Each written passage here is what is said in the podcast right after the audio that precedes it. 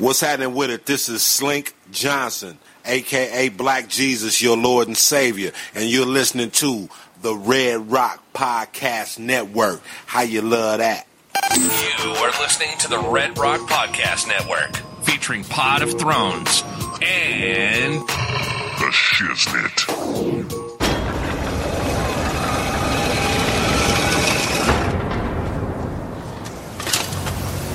When you play the Game of Thrones, you win or you die. There is no middle ground.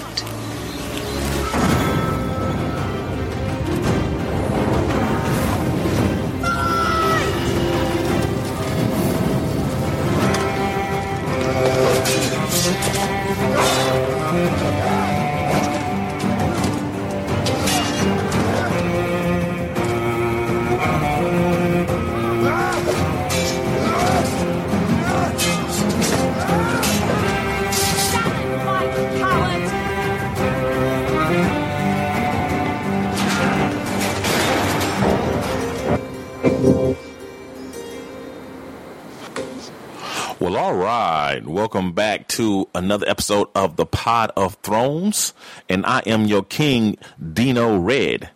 And this week we don't have Sir Latone Hart with us. He is away from the castle, taking care of an emergency. But we do have a very, very capable stand-in today, and joining me from the Mac and D Talks TV show, we have our good friend D. Give it up. What's up, sir? Thank you for joining me. Uh-oh. D? Yeah, I'm glad that I'm capable. I'm being described as capable. That's been my lifelong dream. Well, you know, not everybody's capable. Hey, look, I understand. It is a gift that I do not take lightly. Right? A lot of people think, you know, they can get a microphone and sit behind it, and that's all there is to it. But you and I both know it's a lot more to it than that. Man, and if I could tell you about the struggle we had Sunday. Oh, okay. I'm gonna have to hear about this off air, bro. Man, boy, you talk about podcasting guys just working against you one day. Ooh, we got it. All right, man. Well, let me start with this. Is how I always like to start off. What do you think about the episode as a whole? This we're talking about season 5, episode 7. The Gift, season 5, episode 7, The Gift. Thank you very much, sir. Well, I can tell you what I thought of it, man. It's getting to the point where it's like, man, we only got 3 episodes left, right? But I really enjoyed this past episode, and yeah, man, got some good action, got some good titties, which is always good to tune in for. Oh yeah. And dare I say, a pair of top 5 on the show, right?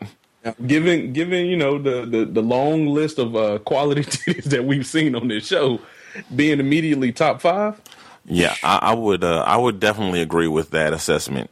I thought this episode was pretty strong. I wouldn't say it's my favorite episode of the season, but definitely not my least favorite. With that said, there were some little things that I liked and a few little things that I didn't like. Right. You know, the one thing I didn't like is that we didn't get to check in with my girl Arya, so I missed her this week. Yeah, that's the gift and the curse of a show with a cast this size. It's just certain people that they just don't have time for, that they're not going to get around to, and you just kind of have to live with it pretty much. Yeah, exactly. And it sucks when the story starts to get interesting, and then they just oh yeah, well, you won't see them for 2 weeks. Right. Which brings me to, we're going to go ahead and get into it with our first scene. We start off at the Wall with Jon Snow and what's the guy's in charge of the wildlings name? I forget. You worse than me with names. But Big Red, I call him Big Red. Red, hey, look, it works for me, man. But that's not his official name, and he's not officially the leader yet. But I assume he will be, because he's he's the natural successor to Mance Rayder, right? So. Right. Because he was pretty much telling them that he's the guy that's going to step up. Right. I think his name is Tommen. Oh no, Tormund. Okay. Well, Big Red. And so I was, now this brings me to the first thing I was disappointed about, because when I first saw them at the wall, I thought that they were coming back from this mission. I didn't know we haven't seen these fools for 2 weeks and these niggas ain't even left yet. Right, man. That pissed me off. Sometimes you got to get that booking information right, man. You know, sometimes Hotwire's like, hey, I know you want to fly on the Friday. Shot velocity's fucking up, huh? Hey, it's cheaper if you leave JFK on a Wednesday, though. You know maybe that's what it was. They were just waiting for that deal. Yeah, right deal. Tuesday through Thursday is a lot cheaper. You save. Exactly. Man, I was really, really disappointed with that, though, man. I thought that they would be on their way back by now, and I was okay with not seeing what went on with the mission just because they've been gone for 2 weeks. I was ready for him to be back already with the wildling arming and all that and ready to go kick ass. And this nigga ain't even left yet. Ain't even left. Like, what? I'm like, how can you still not have left yet? Like, you just dilly-dallying and stuff, Jon Snow. Get the fuck on. Right? Don't worry about it, man. That Tuesday special, we're going to catch that. Right. And they just sitting there just waiting, man. Yeah. And I like how, Alistair was pretty much like, look, I have to say this one more time. Right. I don't agree with you doing this. It's like, nigga, I already packed. Right. The horses are ready. You couldn't have said this a week ago. But he's like, guess what, bitch? I'm the boss. I don't need you to agree. Pretty much. Now look after shit while I'm gone. Handle my light work. my dog Sam gave him them that dragon glass shanks. Mm-hmm, mm-hmm. Sticky situation. Dragon dagger. Mm-hmm. Dragon dagger. I like that. Yeah. You think he could have made something more creative than just like shards of it? Well, almost like he just like, look, this is what it is. I thought he was supposed to be a thinking man. Who, you mean Sam? Yeah. Well, Sam didn't make that. Oh, he did? Okay. Yeah, somebody gave that to him. All right. I can't remember who it was. I was trying to tell my wife who it was, but I can't remember. Somebody way back in, I want to say season 1, but it was quite a while ago. Somebody gave him that. Maybe season 2 or something like that. Mm. Mm. But anyway, yeah. So then what was the next thing? We moved to see Sam and Gilly over the body of Maester Aemon laid up, dying basically on death's door because he's dying of old age. Because dude is like 107 or some shit. Right. And it's funny because they brought it up in the post credits.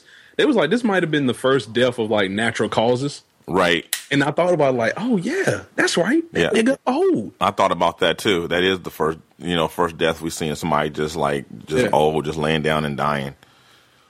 Yeah, but one thing that he told him, which I guess it'll happen. Like we'll kind of see the early onsets of it later on in the episode. But one thing that he told him is to get little Sam as far south as he possibly can. And this dude, as wise as he is, man, like something much worse is coming either for Gilly or for Sam or just for the wall in general. So he's just like, protect little Sam and get him as far south as you can. Right. So, and it was, that was a very touching scene for them to, show the old man with the little practically newborn baby. And just that contrast there, and then him getting that little joy out of hearing him laugh, and reminding him of his brother and when he was a baby and everything like that. So I thought that was pretty touching. Yeah. I mean, it was. And then what I liked about it is he, because the only thing that we've heard of Edgar Targaryen is just he's the Mad King, right? King, and Maester Aemon. I think at some point it came up to like he was offered the throne, but he didn't want it. And you hear about how joyful he talks of his brother before he took the throne. Right. He was much like he used to be, he used to be happy before he was king. And I just thought that was like something interesting to see. Like, is that a Targaryen thing? Like, do we have to worry about Dany when she takes over? Well, my guess is, and I don't have anything to base this on. This is just my personal theory. My personal theory, the madness in the show, like the Mad King, Joffrey, pretty much everybody except for Ramsay. To me, it traces back to, incest. It seems like the people that practice incest, it doesn't get all the children of it, but it gets seems like 1 out of 3 or something like that, or 1 out of 4, just kind of at random. Because, you know, Khaleesi's parents are brother and sister, and Khaleesi's brother was crazy like that, right? And so then you got the Mad King, you know, I believe his parents were siblings. And then you got Joffrey, who we know for a fact that his parents are siblings. Right. So I just think that I don't know if they'll ever let us know or say it straight out, but I do believe that it's the byproduct of incest, this madness stuff that's going on. Yeah, I can see it. Oh, I mean, and the big thing about it is I think to a certain extent you do have to have some kind of evilness to you. Like, this is a world where there's no elections. It ain't like you doing a bad job. They can, vote you out of office. Like, if you're doing a bad job, somebody's coming to behead you and take the kingdom. So it's like you got to have, a certain grit and anger to you, I think, to rule. But, I think to a certain point it becomes hard to cut that off and just be a normal ruler, so... So you think that it's kind of like the job that causes them to go mad? Because it seems like to me that, I don't know about the Mad King, but Joffrey was definitely crazy before he was made king. That just exacerbated all the power that he got. Yeah, the Iron Throne just kind of turned Joffrey into what he was. It's kind of like that famous quote that Jay-Z always talking about, money just exposed your true self. Right. And it's kind of like the throne just exposed who Joffrey really was. Right, exactly. That necessarily applied to him, because that nigga was just crazy. Yeah. Well, same thing with Khaleesi's brother, too. Varys or whatever. He hadn't attained any kind of power yet, and he was already crazy and abusive. So, But anyway, okay. So our next scene is we have Reek going up to feed Sansa, as she's locked, basically kept prisoner in her chambers. Her chambers is basically a cell, and she's just there to be raped every night. And Reek. What'd you say? I said, talk about brutal, man. Yeah, she looked real beat up, and it's funny because I thought the girl, I want to say Miranda. Yeah, that's her name. You talking about his side piece? Yeah, I felt like she was I couldn't tell whether she was being disingenuous or not by warning Sansa about... Oh, she was. But, it almost seems as if she was warning her, this dude is really effed up. No, she was warning her, but she was being disingenuous because she wasn't warning her for Sansa's sake. She was warning her, hoping that Sansa was scared of the dude and got the fuck out. Mm. So she wouldn't have to share them. And she'd leave them all to her. You know, she'd have them all to herself. That's why. So you were right. She was being disingenuous, but at the same time, she was warning her, but not for, not out of the goodness or kindness of her heart or for any kind of feeling sorry for Sansa or anything. So, right. Yeah. But man, talk about a bad ending, man. And then she tried to, she tried her best to get through to Theon. Look, take this candle, put it in the highest window of the old watchtower, and they gonna come in here and save us. Little does she know it's only 2 people. But not only little did she realize, just Reek agreeing to do that is fucking progress. It is. That is a leap forward like none other from him. Right. Now this next scene confused me, I guess the scene that's a continuation of this, it kind of confused me because, like you said, he takes the candle and he is going up to the old watchtower. Do you think he was going up there with the intent of putting it in the window, or do you think that he knew Ramsay was up there and he was going basically to rat her out? Because Ramsay was just sitting there chilling, right? Yeah, I even heard on one other show. I think it was, Nina's show. Shout out to podcast fandom. where they were talking about it, and she thought that Ramsay wasn't even in the tower, that he was at his own place, and Reek like did an about face and went there or whatever. Like he thought about going up, but I don't. This is what I think that happened, and I watched this scene several times. I think Reek went up to the tower with the intent of putting the candle in the window, and I think Ramsay, to show Sansa and Reek that he's always at least one step ahead of them, if not 3, 4, 5, or 6 steps ahead of them, that he's going to park his ass right there and be eating dinner like what? You know, so that when Reek came in, and then when Reek walked in and saw him, he had to go ahead and tell him what was up, you know, because, right, you know, he obviously knew. So yeah, he did a number on this dude. Yeah, but yeah, Ramsay ain't no joke. Ramsay is like, if Littlefinger and Joffrey had a baby, it'd be Ramsay Bolton. Yeah. Now, a couple podcasts I've been listening to been going back and forth with each other. The Hot Fire Starter podcast and the Black Guy Who Tips. Uh-huh. They've been going back and forth about who's more evil, Joffrey or Ramsay. Uh-huh. And it just seemed like Ramsay is playing in a whole different ball field than Joffrey was. Like, don't get me wrong, Joffrey was evil, right? Like, right. He beheaded the hero of season 1, I guess. But, like, the shit that Ramsay is doing and, like, the smile and, like, just nonchalantness of it, man. Like, this dude is insane. I'm about to put an end to it for you. This is the answer. Okay, you ready? Go ahead. They're equally as evil, okay? But the one who's most dangerous is Ramsay. And this is why. For a couple of reasons. They're both sadistic. They're both insane. Mm-hmm. Right? They both get off on torturing people, all that. But the thing is, Joffrey is a coward. That's one. That's one strike against him. So he's only going to go so far, and he's only going to do it if he's got backup and things like that. Ramsay is fearless. He don't give a flying fuck. He doesn't care. He is fearless. He will fucking take on anybody, anything. So that's another advantage or another thing that makes him more dangerous than Joffrey. Somebody who is not afraid of dying or afraid of getting hurt, to somebody who likes pain. That's another thing. You know, Ramsay is, you know, he's masochistic as well as sadistic, and Joffrey's not.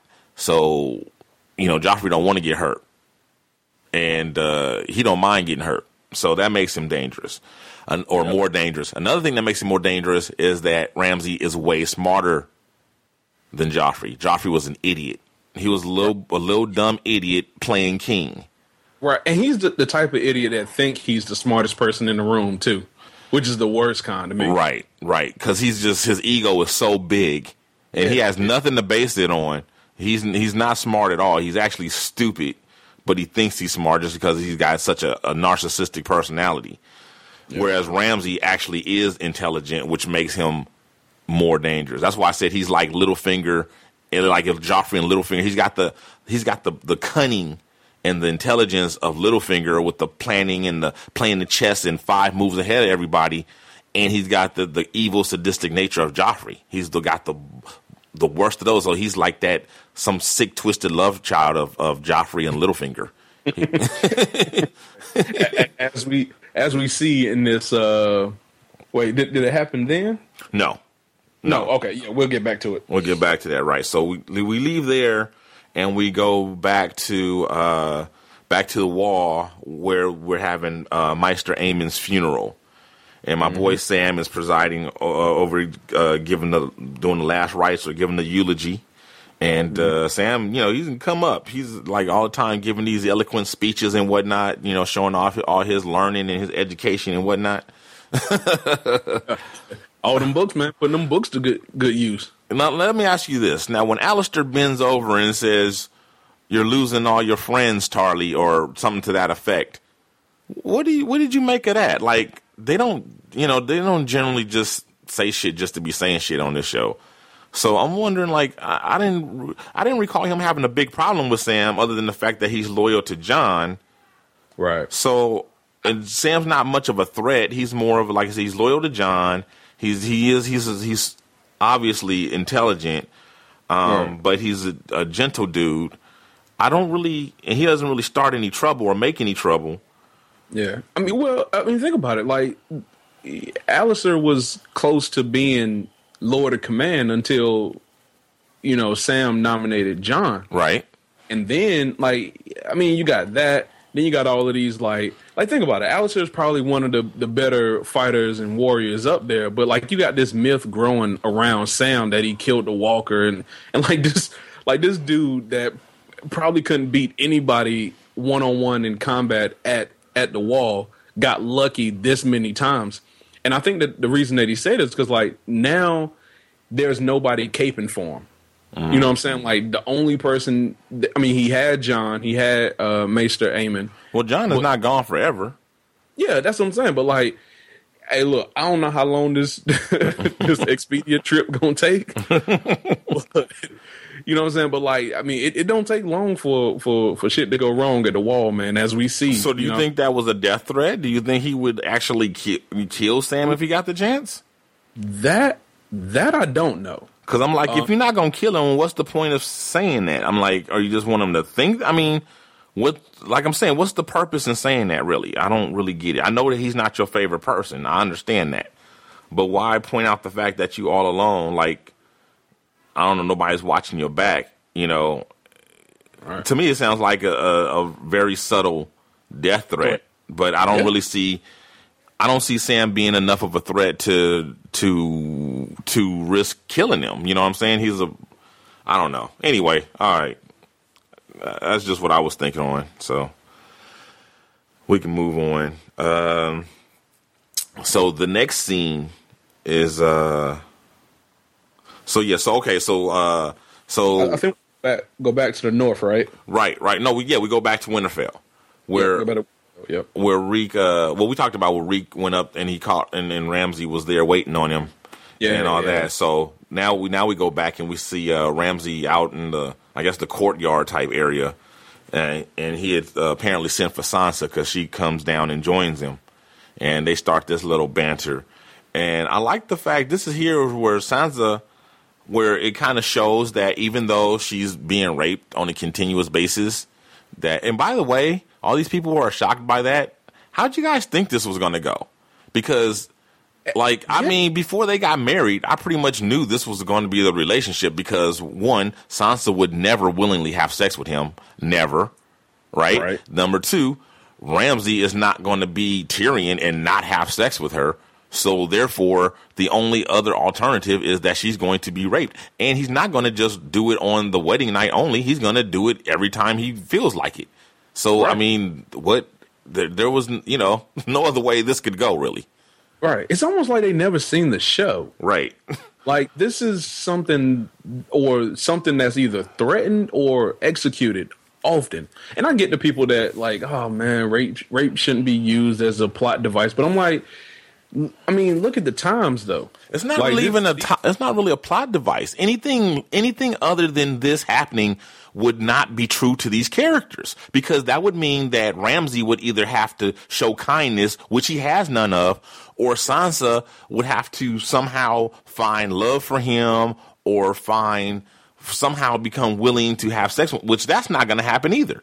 So neither one of those scenarios, which are the only two alternatives, could never happen with these characters. Therefore, it would not be true to the characters and would not be real. So it's not a plot device. It's the natural evolution of these two characters. Exactly. That's all it is. That's all it is. This could go no other way and be believable. None. Yep. And the only other thing, and pretty much to conclude just how effed up Ramsay is. Yeah. Yeah, man. He out here, I don't even know what to call that, man. What, skinning? Yeah.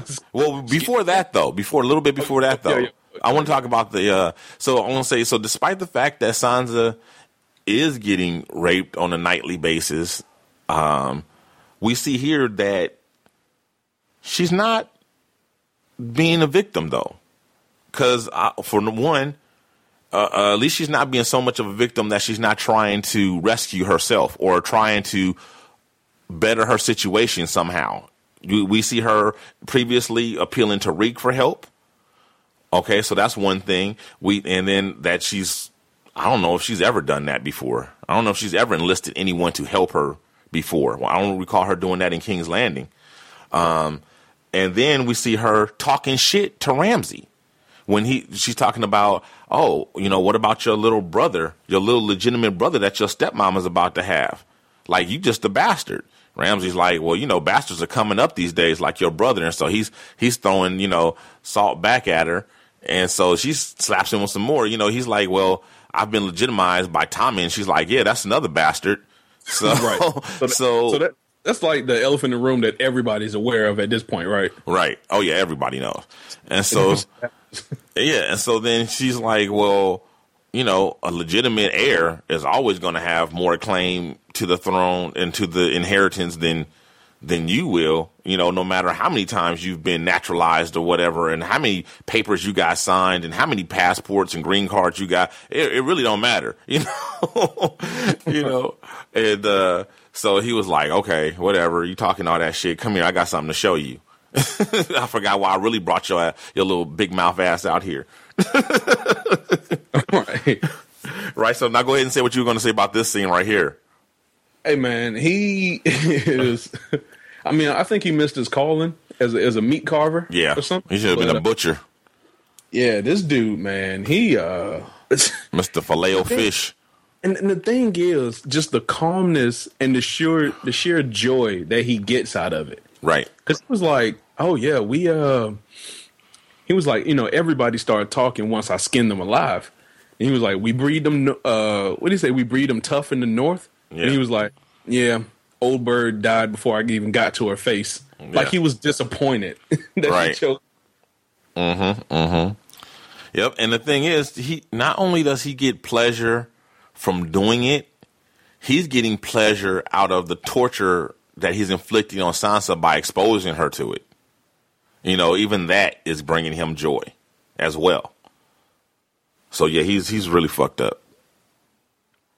Yeah, he is, man. And like, and the crazy thing about it is, at this point, he don't even have to do anything else to Reek.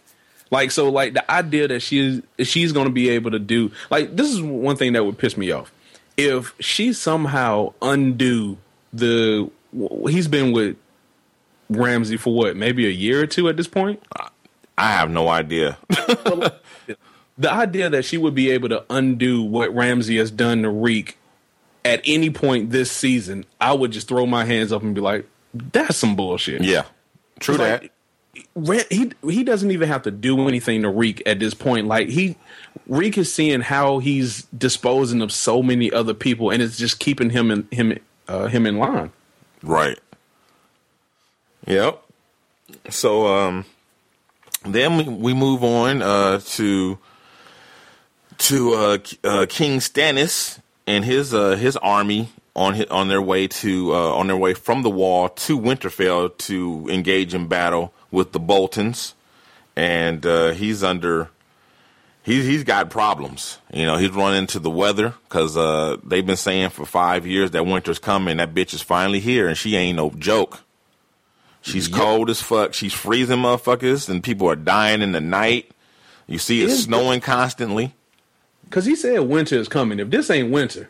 No, it still ain't. This is like the beginning of it. This is like fucking, like, it's like post-fall. You know, it's like, it's still like, and it's not really even full-on winter yet. It's like, it's still fall, you know. Yeah, it's like, it's crazy. It's like the end of fall. It's like not even summer. It's not even winter, full-on winter yet. We ain't talking January, February weather yet. It's like September and shit. You stay on the West Coast, I stay in the South, man. That was winter to me. That was as much winter as I ever want to see in my life. Oh, you don't want to even talk about me being from California. It looks like winter this whole since the show started. Winter, the North, Winterfell, it always looks like winter. Why? That's why I figured they call it Winterfell, because it looks like Winterfell and it stayed. Because it's always cold up there. It's like Alaska or some shit. It's like permanently cold. I'm like, it's like the fucking North Pole or something. So anyway, so Stannis, his army is, they're freezing, they're dying, and then he lost like 500 sellswords just up and left and was like, fuck this shit, there ain't enough gold in the world. All black people. Like, you know, you can't spend gold if you dead. Fuck this. Right. Right? And they definitely dipped out, man. And he lost horses and stuff. Like, that was just bad all around, man. Real bad. Worried about getting some ass. Yeah. And Davos is like, you know, we should go back to the wall because this is not good. We're not going to be at full strength. And Stannis is like, fuck that. I ran from King's Landing. And if I run again, I'm going to be known as the motherfucking king that runs all the goddamn time. So he's like, we march forward to victory or we march forward to defeat. But still, we go forward. Yeah. And Davos was like, God damn, this motherfucker is stubborn. And just walked away shaking his head. And then, then he gets pissed off at his red bitch. And he's all like, God damn it, you and all your visions and shit. You know, what you done got me into now? And she's like, why you... Starting to question it. Right. Starting to question his faith. And she's like, why are you... You know, you saw it for yourself. The great battle in the fire, you know. And he's like, I don't know what the fuck I saw. I was on that opium shit that you gave me. And, you know, the weed is strong these days. I don't know what I was looking at. I was tripping. Look, compared to what his wife looked like, he was happy somebody else was giving him some ass, man. So he would have saw whatever it was he needed to see to keep her around. Man, his wife is one of the most perplexing characters on this show to me. I don't understand that one. First of all, she's a horrible mother, and I hate her for that. I hate her for being a horrible mother. She appears to be a horrible wife. She seems to be. She's probably a lousy lay. And she's just like, what good are you? You know, she's just, I can't stand that woman. But anyway, enough for her. Go ahead. Go.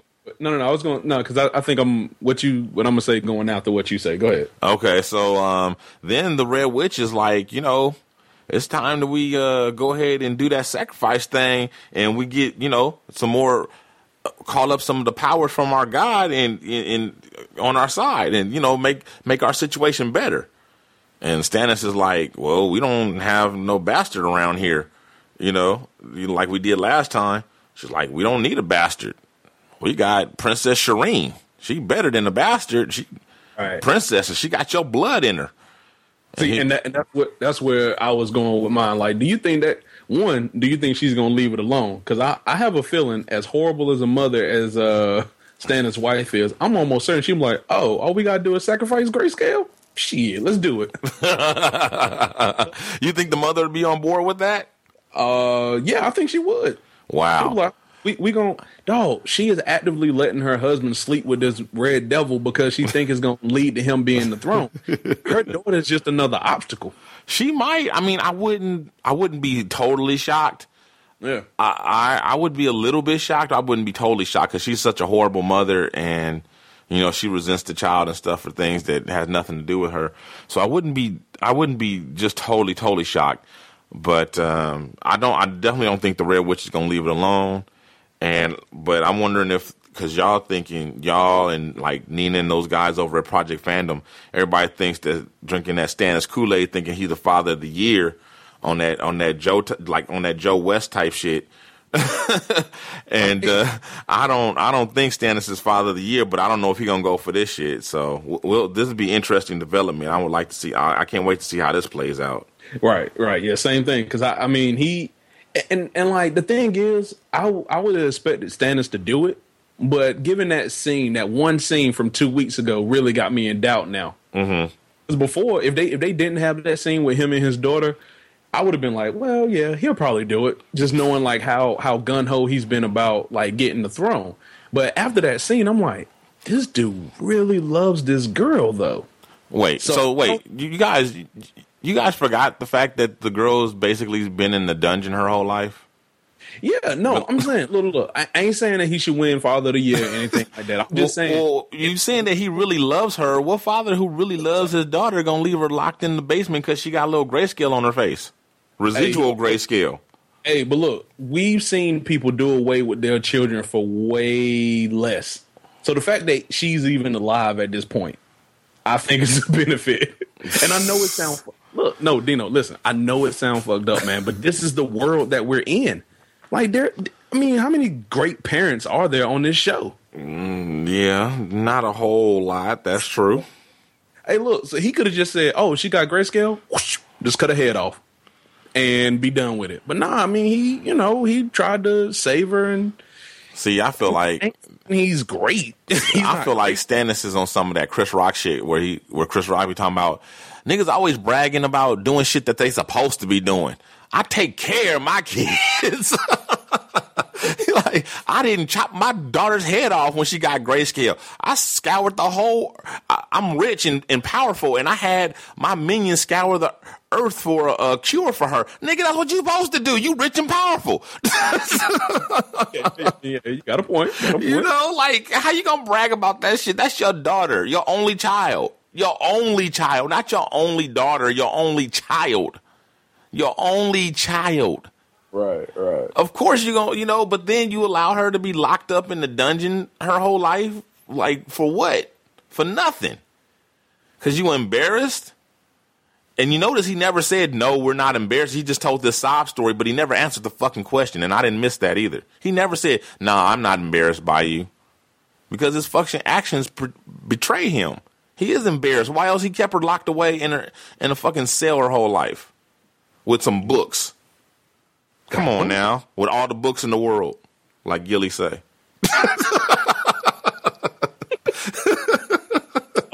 Speaking of Gilly, though. Right. Right. That's the next scene.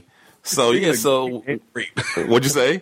I said, speaking of Gilly and rape. Okay. Oh, man. Hey, look. Somebody say rape. like how the dude was like, look, man, I'm gonna be honest, I can't tell whether you're like real world attractive or I ain't seen a woman in 3 months attractive. Right, either. Right. You getting raped. Yeah, either way, it really don't matter because either way you about to give it up. Right, man. So and, so she, she tried to do whatever she could to fight him off. Mm-hmm. And then dog Sam in that at this point still in that friend zone Hall of Fame. Yep.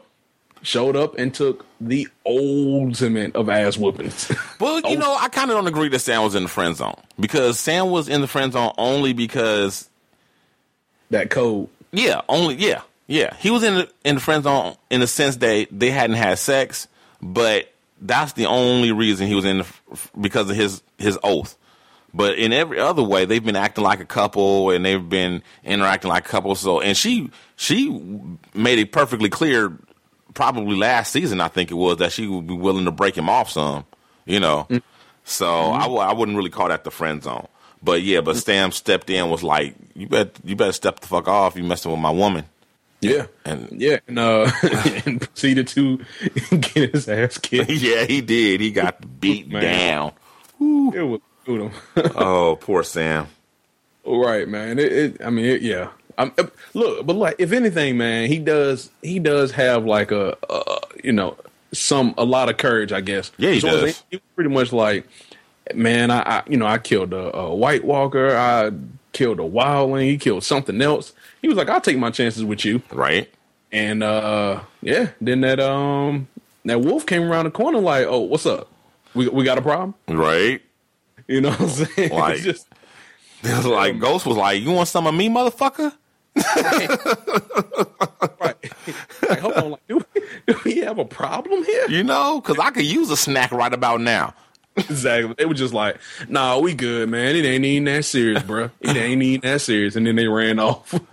I mean, because it goes to the character of these people. Like, I mean, one thing that we know about the Wall is a bunch of thieves, rapists, and cowards. Right. Pretty much. Murderers and all kind of different. Yeah. Yeah. So, low life scum. All he had to do was growl at them dudes and they was gone. Yeah. Yeah.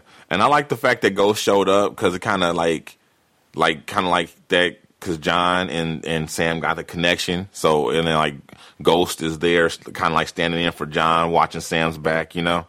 My nephew though, he's like really, really pissed off about the lack of attachment of Ghost and Jon Snow. He feels like because my nephew, he's a book reader, so I guess in the book, basically Ghost is like another weapon. You know, like he doesn't go anywhere without Ghost. It's like he doesn't go anywhere without a sword. But in the show, it's not like that. They don't have that exact same attachment, and you don't see Ghost for episodes at a time.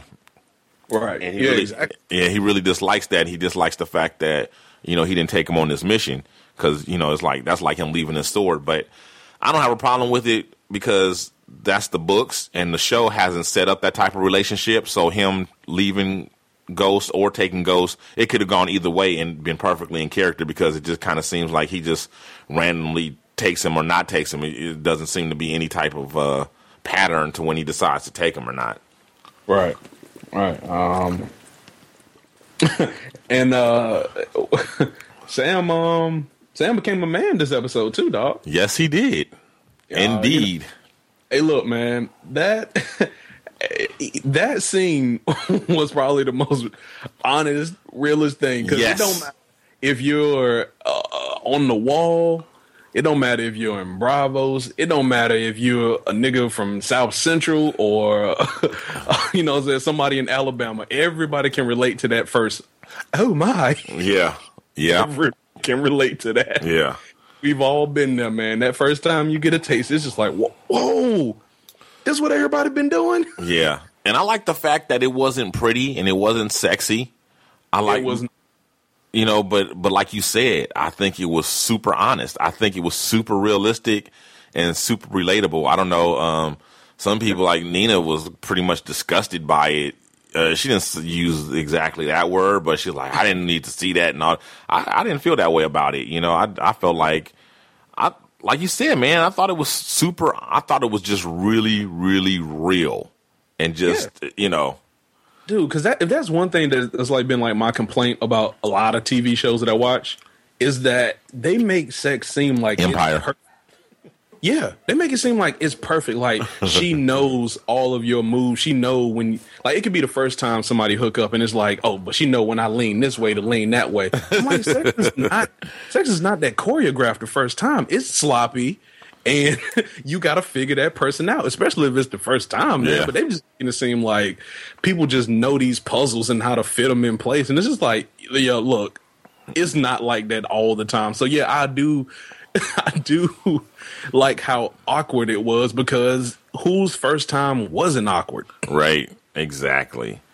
And even though it wasn't Gilly's first time, it was kind of her first time. It was her first time in a normal, loving relationship, you know, before it was, you know, her father raping her, you know?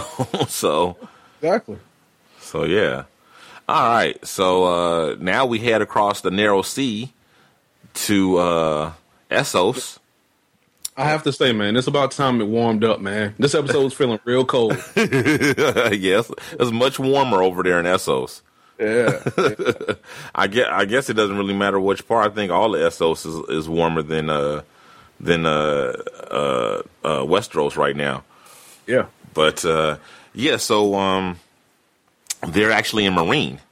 We go to Meereen and we finally see these slaver fights in the slave pits that they've been talking about for so many episodes. And I gotta say, this is actually I'm skipping ahead. We're not there yet. We're at the at the auction. Yeah, where they're auctioning off Tyrion and Ser Jorah to the highest bidder. Low key, one of the blackest moments in TV history. You got black and brown people selling white folks. Right. That's what I was talking about that last week when they caught them. Loved it. I was like, good. Right. They asses. Yeah, all the slavers were black and brown, and all the slaves were white. Like, and I flip the script. I almost high-fived my TV, man. Not that we condone the slaving of white people, but the enslaving of white people. But still, it was funny to see. Yeah, a little irony there. And it was pretty good that Tyrion continues to find a way to talk himself out of of and into certain situations, right? Exactly. Yeah, he was like, "Look, man, I ain't gonna survive without this nigga." Right. So let me whip this dude's ass real quick. Yeah. Yep. So he beat up that kid who looked like he might have been borderline retarded. Hey, man, but that kid kicked him and hit him for no reason when he was walking. Yeah, he did. He did. So it was good to see that Tyrion whoop his ass. That was good. So anyway, they eventually get bought together. Mm-hmm. And then we go on to visit Dany in bed with her boy Davos, even though she's engaged to Dario. Dario, I'm sorry. In bed with her man Dario, even though she's engaged to that guy from Meereen. Yeah, I like how she just assuming that he know that he not getting no pussy. She was like, "Yeah, he understand that this is purely a political thing, right? Does he? That seems like that's a conversation that needs to be had, right? Yeah, like why on earth would he?"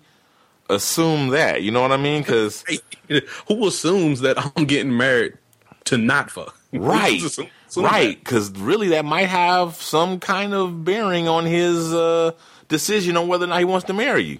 Yeah, you know, it's kind of like, look, at this point, it's like, look, marry her or be fed to the dragons. But if you marry her, you can't have sex with her. It's just like, I don't know about that one. Right. So. Hey, I think I'll acknowledge that Dario just suddenly has all of a sudden. Like, but he had a good point, though. He was like, hey, the son of the Harpy started killing. Wonder if it's because their leader is now king. That's a good point. Mm-hmm. That could be made. I like how she just kind of dismissed it, though. Like, oh, man, you jealous that I'm about to marry this nigga. He was like, yeah, you know, I am a little bit, but... You know, don't mean it's not true. Yeah, I mean, it's not true. So, yeah, I just thought he had a lot of words of wisdom. I don't know what it amounted to, like, especially when he was pretty much telling her, like, hey, you know, you don't go through with this. You should just marry me. And she was like, well, why would I do that? She basically laughed in his face. Yeah, pretty much. She was like, even if I wanted to, I couldn't. Yeah, but hey, he hit her with that cold pimp line, though. He was like, well, that means everybody in the city of Meereen is free except you. Right. Bars, dog. Bars. I can see how he'd be talking this way in a women's bed, man. Hey, that's a good line. Oh, yeah. Nice line. Yeah. And he was pretty much telling her that as a ruler, she either has to be the butcher or she's the meat. And that goes back to that mindset that we spoke of. Like, you really got to have that. I mean, as bad as it sounds, you really got to have that killer mindset or you're going to be the one to get killed. Right.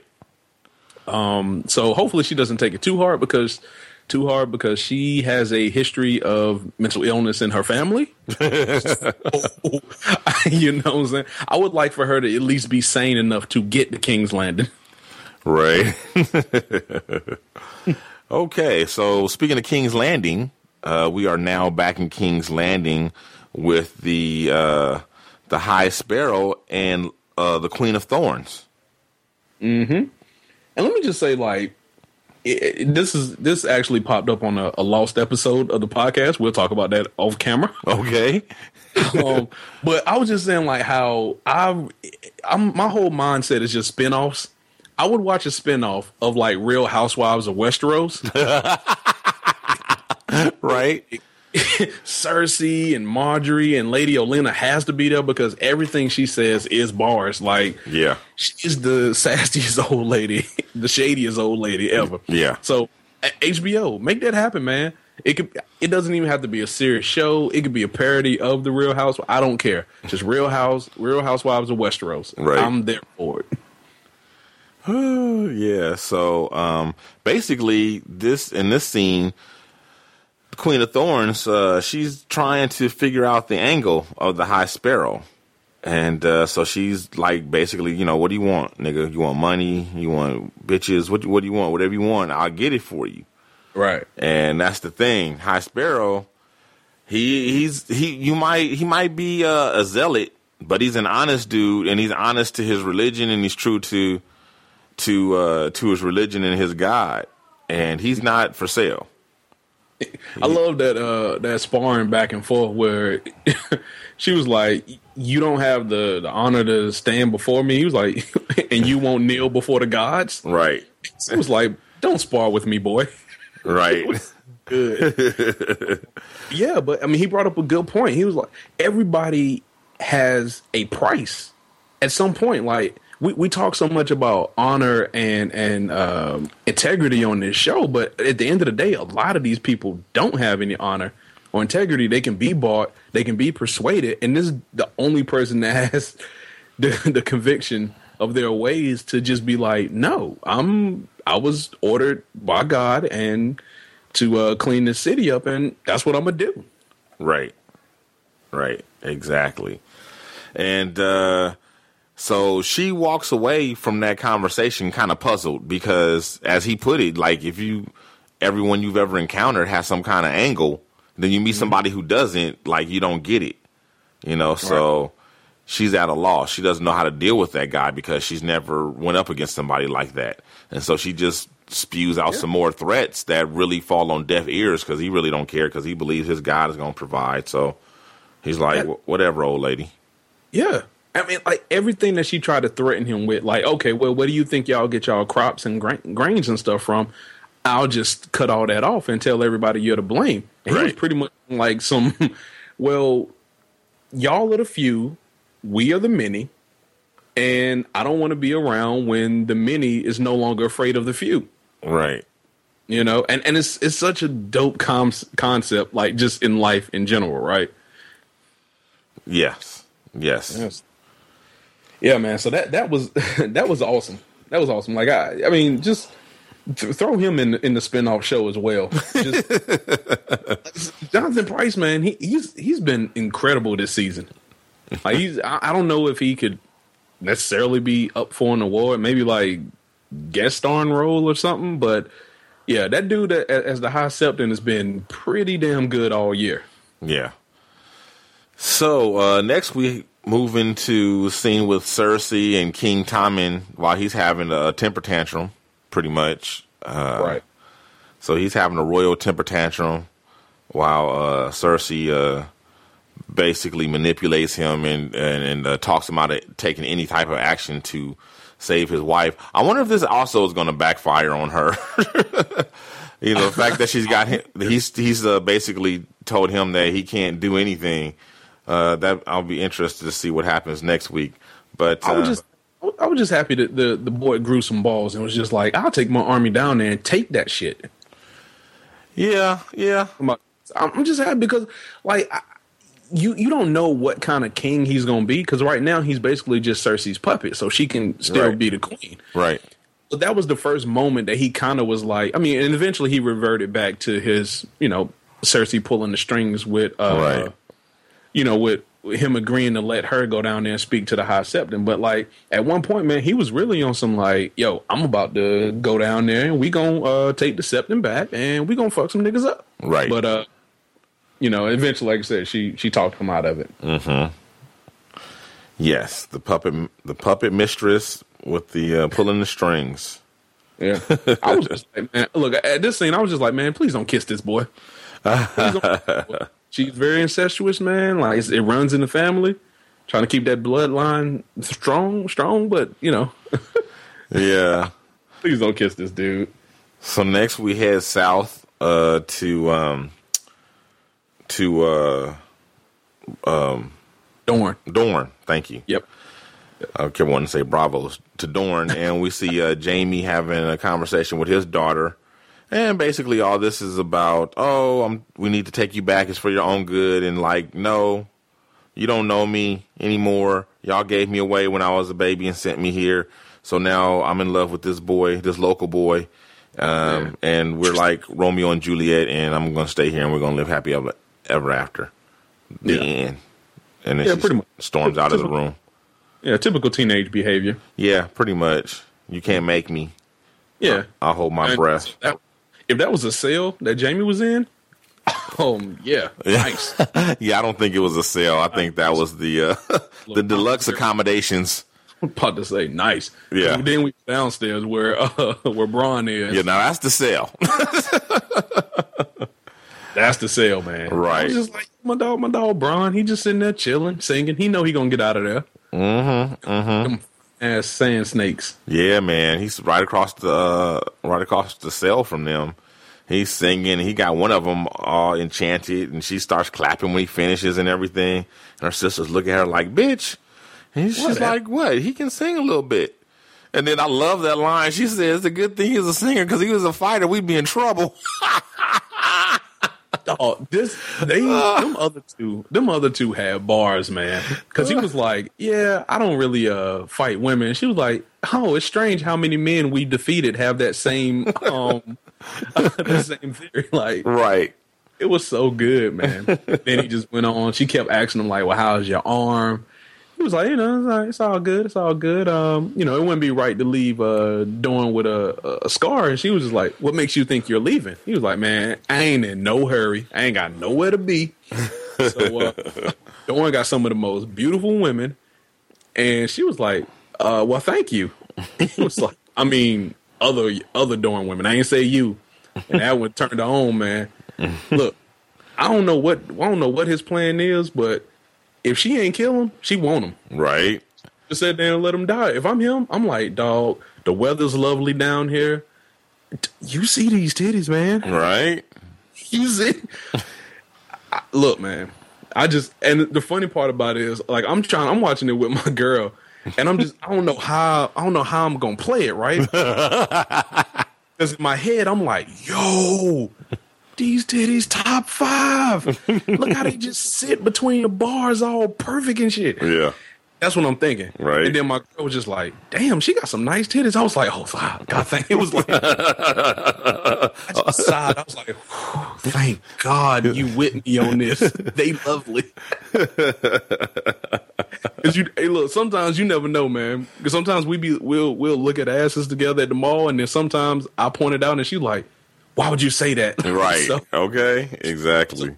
You gotta play. You gotta play your moments, man. Mm-hmm. Mm-hmm. Gotta take that cue. Wait for that cue. But that. I mean, she was basically like, "Hey, dog, we poisoned you," which I kind of figured because, like, they made sure to show it during the fight, and then they showed it again in the preview. Mm-hmm.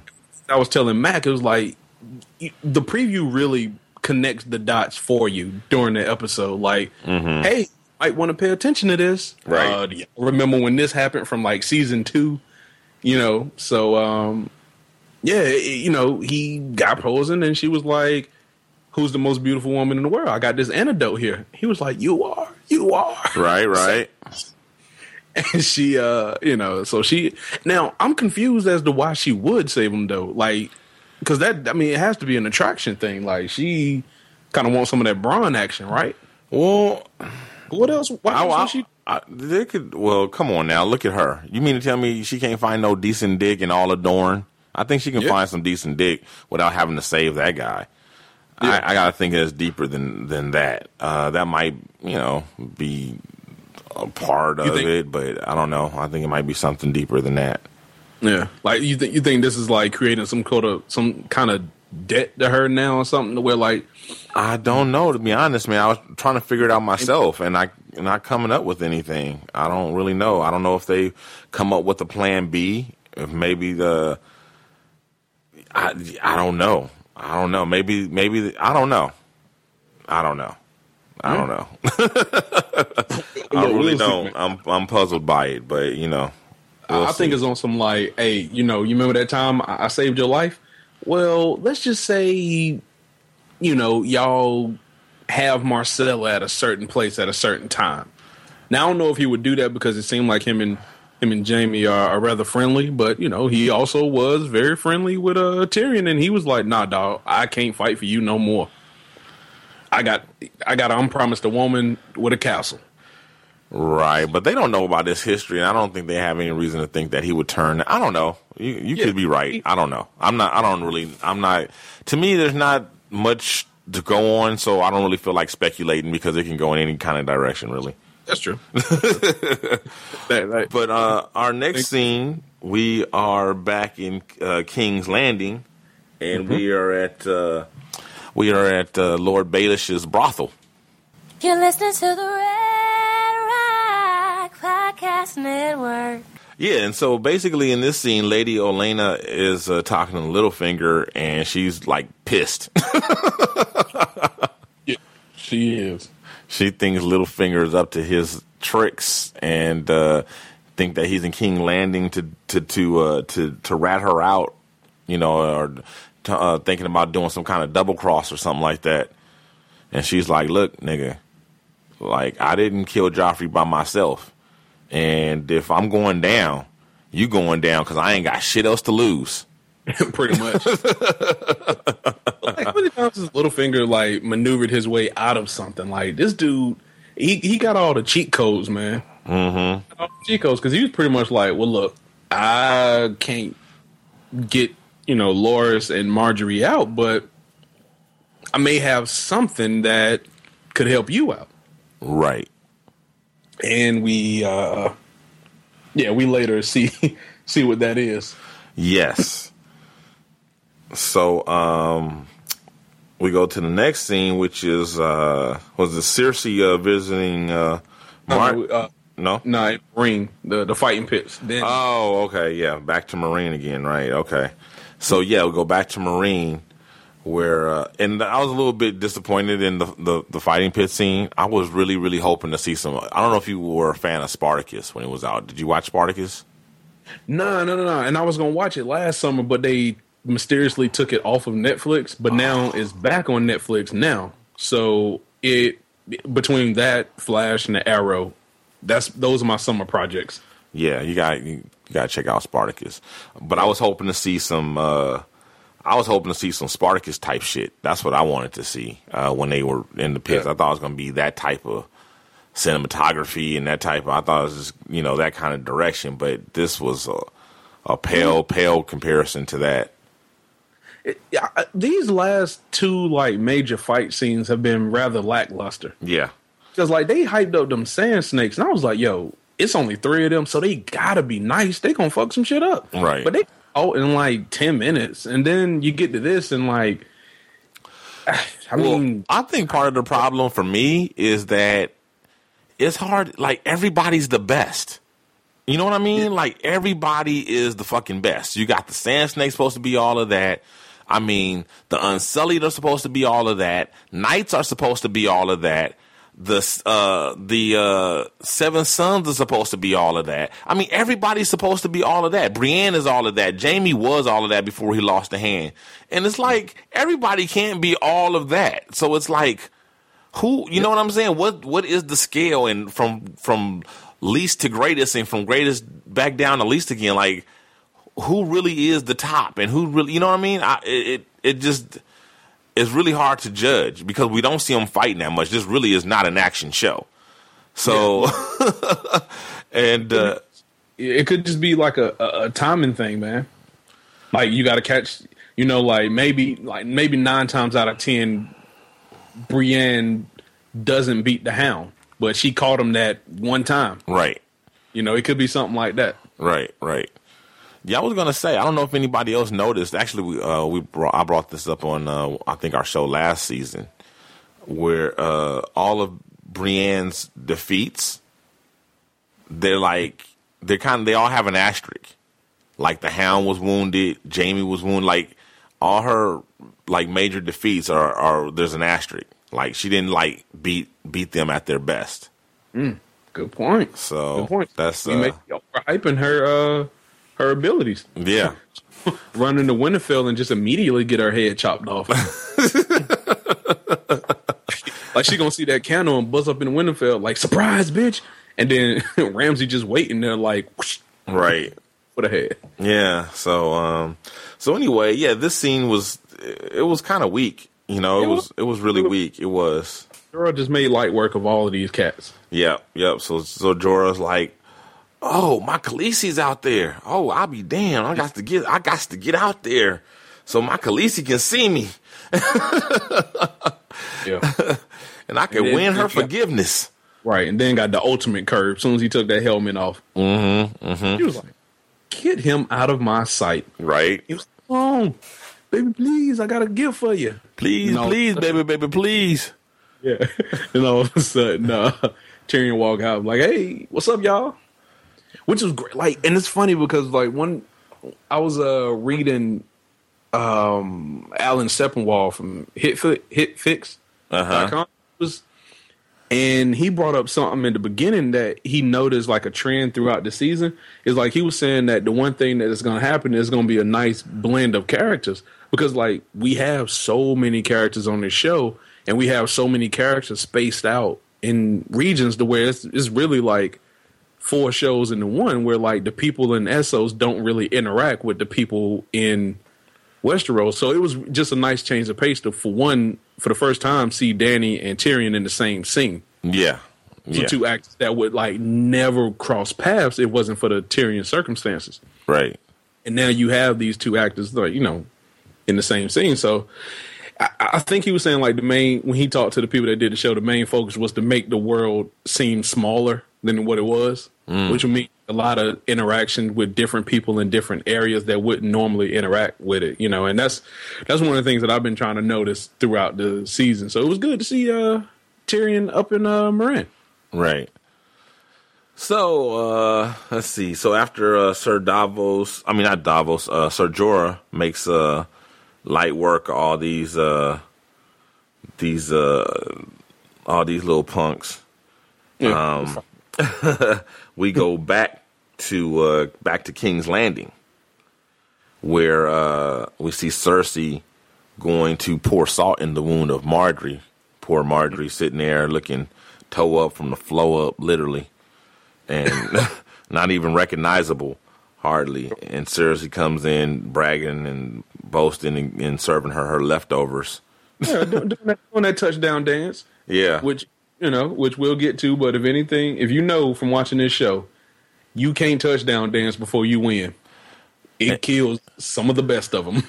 And this actress, the woman who plays Cersei, that smirk that she gives when she's winning and she's happy, boy, it's good. It is good. It's so good. I hate it so much. Every time I see it, I want to slap her. You know what it reminds me of? What? Joffrey used to have this little shimmy when he laughed at like other people's destruction. Uh-huh. He used to have this little shimmy, man, and it was so good, man. He'll just be laughing and just shaking that shoulder, laughing. It was so good. Yeah. That's what that smirk. That's the level it's on with me, man. Like she thinks she won. She thinks she, you know, Margaery is pretty much up out the paint. She got that little smirk, man.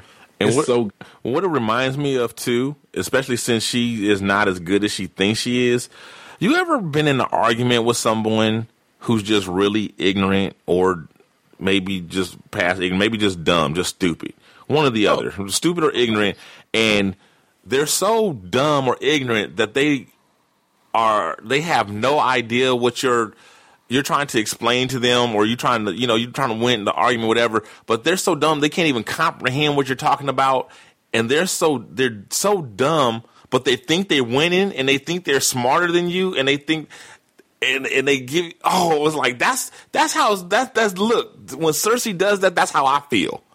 Like me and Cersei just got into an argument and she thinks she bested me and she like don't even know what the fuck's going on. It was like I just want to smack her. Oh man, that is like that look is just so it's fucking awesome. I hate it. It's ridiculous. It's amazing. It's amazing, that look. It is so amazing. But so basically, she goes in there and gloats and just pours salt in the wound of Margaery, and Margaery finally is like throws the food at her, like, you know, get out of here, bitch. You're gonna pay for this and whatever else. So Cersei's walking down the hall with that look, and she goes in to talk to the High Sparrow and kind of goes back and forth with this jibber jabber, but only to find out that the chickens have come home to roost, and that her plan has backfired. Dude, that whole metaphor was incredible, though, about how why he chose this as I guess the headquarters of the faith, mm-hmm. and how there there's this, I don't even know what it is, like this table that was built by these people that didn't want any recognition because the faith was pure, and he was like, no matter what, is immovable, and when you strip away the finery, this table still stands. And then he looked at her and like, I wonder what would happen when we strip away your finery. Right. Stars, man. Jonathan Pryce, get that dude an Emmy. I like the way, like, when she started figuring out something was wrong and the way she was cutting her eyes, looking around the room and stuff, like, I was like, bitch, if you don't just turn around and bolt, you better quit trying to be coy and get the fuck out of there.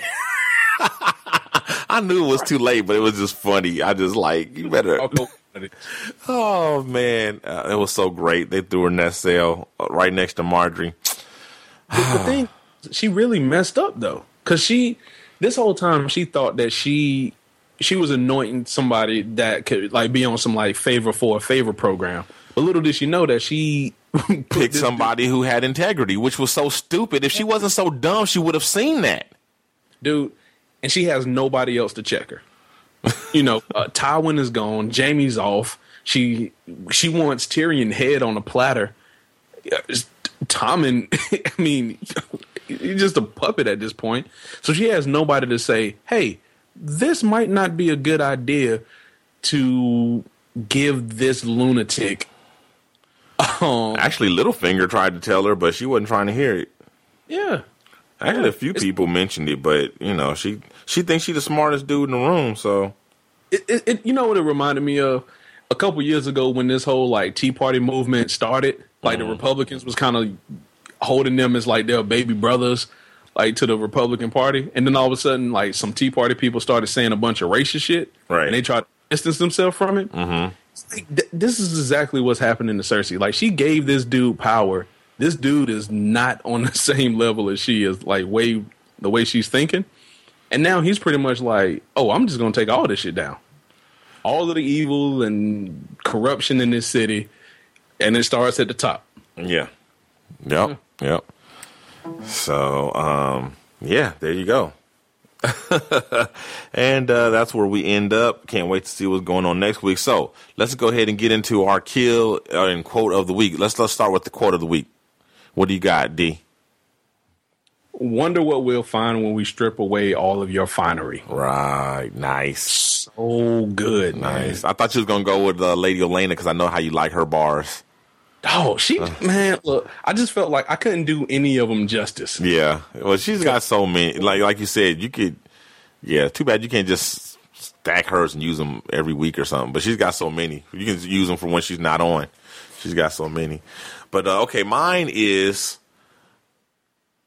We move forward to victory, or we move forward to defeat, but we move forward by King Stannis. Something to that effect. I didn't say it exactly right, but that was pretty much the essence of it.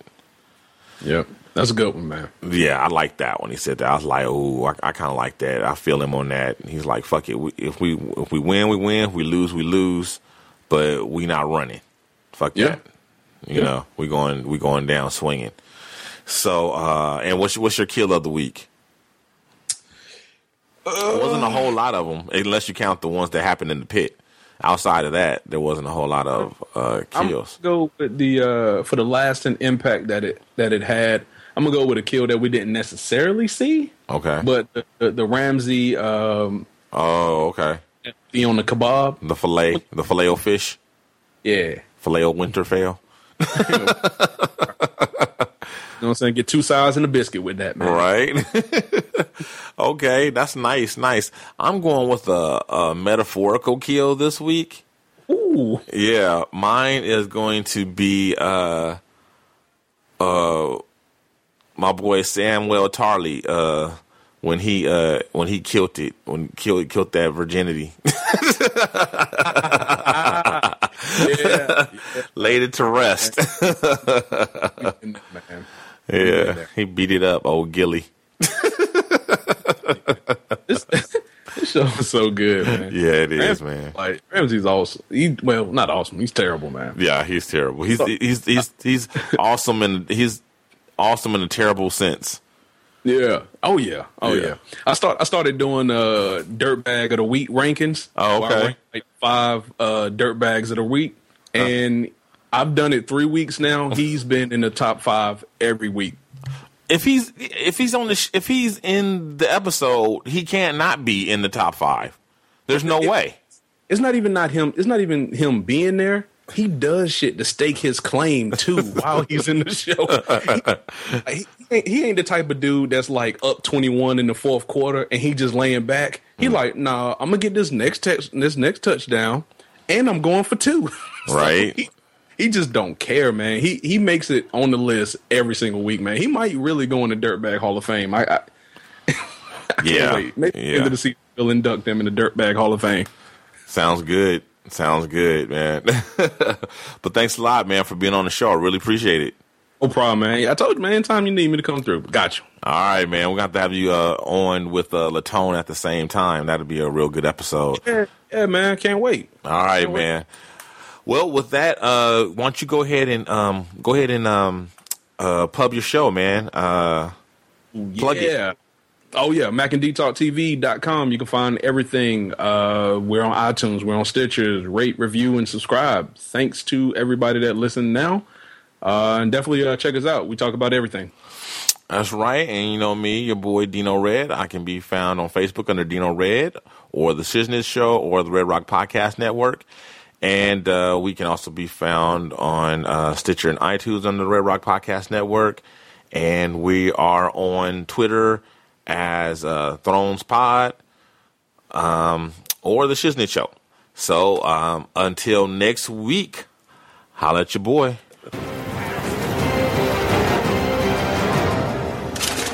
Enough, Savardis. Finish him.